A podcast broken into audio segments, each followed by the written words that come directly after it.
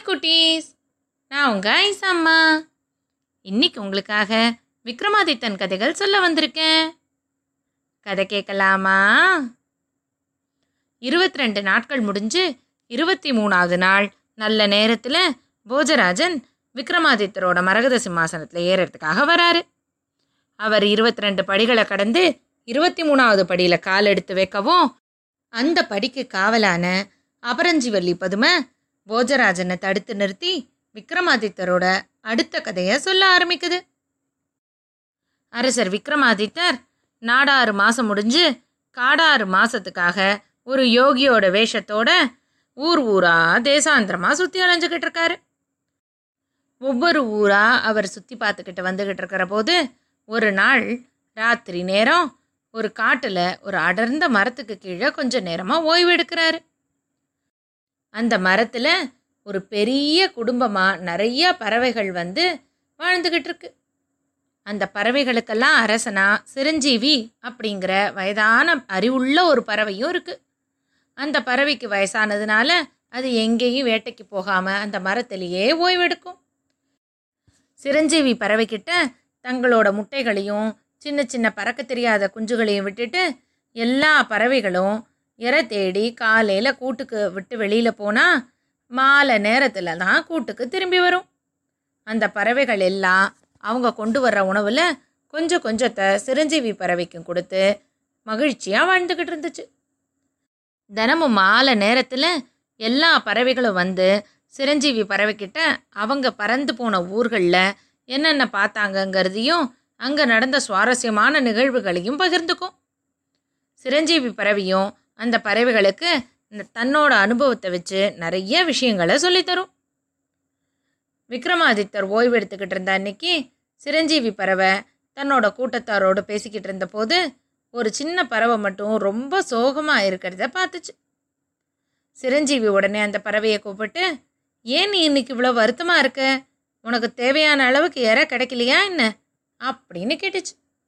அதுக்கு அந்த சின்ன பறவையும் அப்படியெல்லாம் இல்லை. இன்னைக்கு நான் என்னோட நண்பனை பார்க்கறதுக்காக சைலாஷ கோஷம் அப்படிங்கிற நகரத்துக்கு போயிருந்தேன். அவனோட நிலைமையை நினச்சி தான் நான் இவ்வளோ வருத்தத்தில் இருக்கேன் அப்படிங்குது. சிரஞ்சீவி அந்த சின்ன பறவைக்கிட்ட என்ன காரணம்? அப்படின்னு தூண்டி திருவி கேட்கவும் அந்த பறவையும் சைலாஷ கோஷம் பக்கத்தில் ஒரு பெரிய ராட்சசம் வாழ்ந்து வரான். அவன் தினமும் நகரத்துக்குள்ளே புகுழ்ந்து கண்ணில் அகப்படுறவங்களெல்லாம் கொன்று தின்னுடுறான்.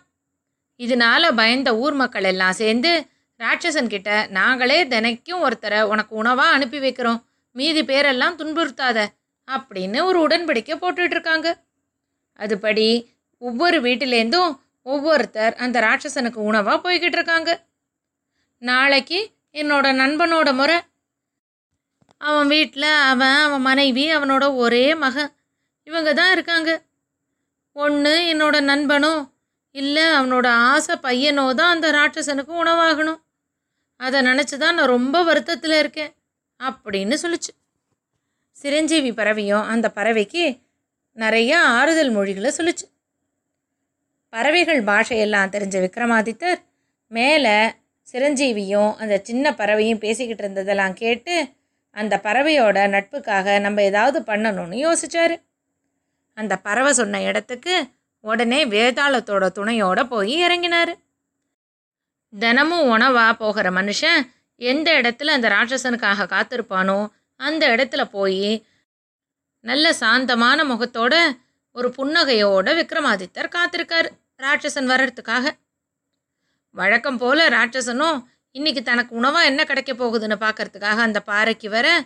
அங்கே நல்ல ஒளிமயமான முகத்தோட முகத்தில் சிரிப்போட கொஞ்சம் கூட மரணத்தை பற்றி கவலைப்படாமல் ஒருத்தர் உட்காந்துருக்கிறத பார்த்து அதிர்ச்சி ஆயிடுறான். யார் நீ?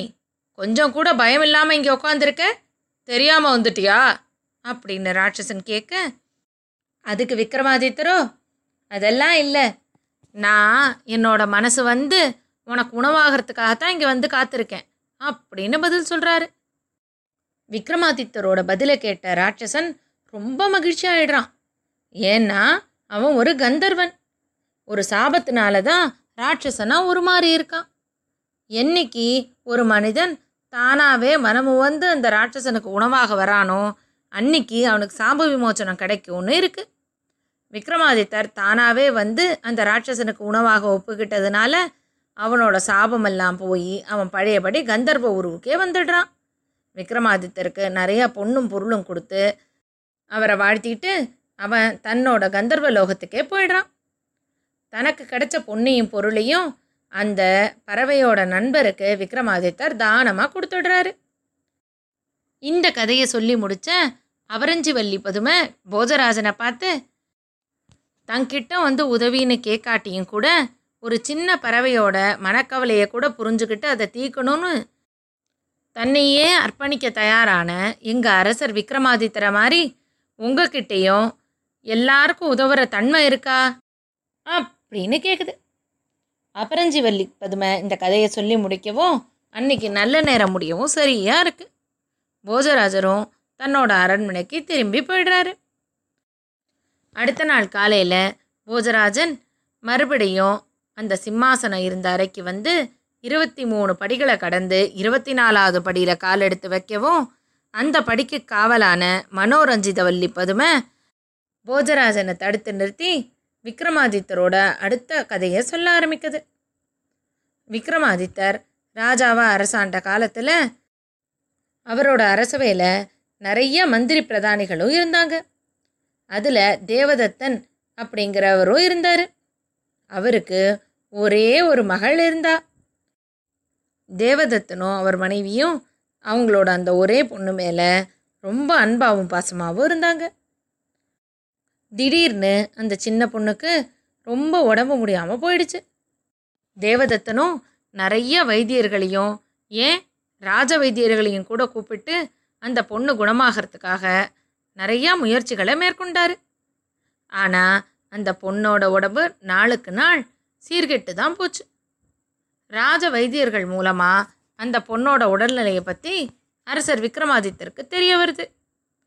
அந்த பொண்ணை குணமாக்க வழியே இல்லையான்னு அரசர் அந்த வைத்தியர்கள் எல்லாம் பார்த்து கேட்க அவங்க எல்லாம் இமயமலை பக்கத்தில் இருக்கிற ஒரு அடர்ந்த வனப்பகுதியில் நிறைய காட்டு விலங்குகளும் விஷ ஜந்துக்களும் நடமாடுற இடத்துல ரொம்ப அபூர்வமான சஞ்சீவினி மூலிகை கிடைக்கும்னும் அந்த மூலிகையை எடுத்துக்கிட்டு வந்து அதுலேருந்து சாறு எடுத்து அந்த சின்ன குழந்தைக்கு கொடுத்தா அவள் உடனே குணமாயிடுவான்னு சொன்னாங்க. இது எல்லாத்தையும் கேட்ட அரசர் விக்ரமாதித்தன் ராஜ்யத்தை பட்டிக்கடையில் ஒப்படைச்சிட்டு வேதாளத்து மேலே ஏறி அந்த சஞ்சீவினி மூலிகை கிடைக்கிற இடத்த நோக்கி போகிறாரு அவர் அந்த இடத்துல இறங்கவும். அந்த இடம் முழுக்கவே நிறைய விஷ பாம்புகளாலேயும் கொடிய மிருகங்கள்னாலையும் சூழப்பட்டிருக்குன்னு அவருக்கு புரியுது. தன்னோட உடைவாளை உருவி அங்கே இருந்த விஷ ஜந்துக்கள் எல்லாம் விரட்டி அந்த சஞ்சீவினி மூலிகையை பத்திரமா எடுத்துக்கிட்டு வேதாளத்தோட துணையோட மறுபடியும் உஜ்ஜயினி மாகாளி பட்டணத்துக்கு வராரு. விக்ரமாதித்தர் கொண்டு வந்த சஞ்சீவினி மூலிகையை எடுத்து சாறு கொடுக்கவும் அந்த தேவதத்தனோட மகள் நல்லபடியாக குணமாக ஆரம்பிச்சிட்டா. தங்கிட்ட வேலை பார்க்குறவங்க தானே அப்படிங்கிற எந்த அலட்சிய போக்கும் இல்லாமல் ஒரு சின்ன குழந்தையோட உயிருக்காக தன்னோட உயிரை பணையம் வச்ச எங்கள் அரசர் விக்ரமாதித்தனை மாதிரி உங்ககிட்ட இறக்க குணம் இருக்கா? அப்படின்னு கேட்குது இருபத்தி நாலாவது படி காவலான மனோரஞ்சிதவல்லி பதுமை. பதும கதை சொல்லி முடிக்கவும் அன்னைக்கு நாள் முடியவும் சரியாக இருக்குது போஜராஜன் கொஞ்சம் ஏமாற்றத்தோட மறுபடியும் தன்னோட அரண்மனைக்கு போயிடுறாரு. அப்புறம் என்ன நடந்ததுன்னு? நாளைக்கு பார்க்கலாம். இன்னைக்கு கதை இதோட ஆச்சு.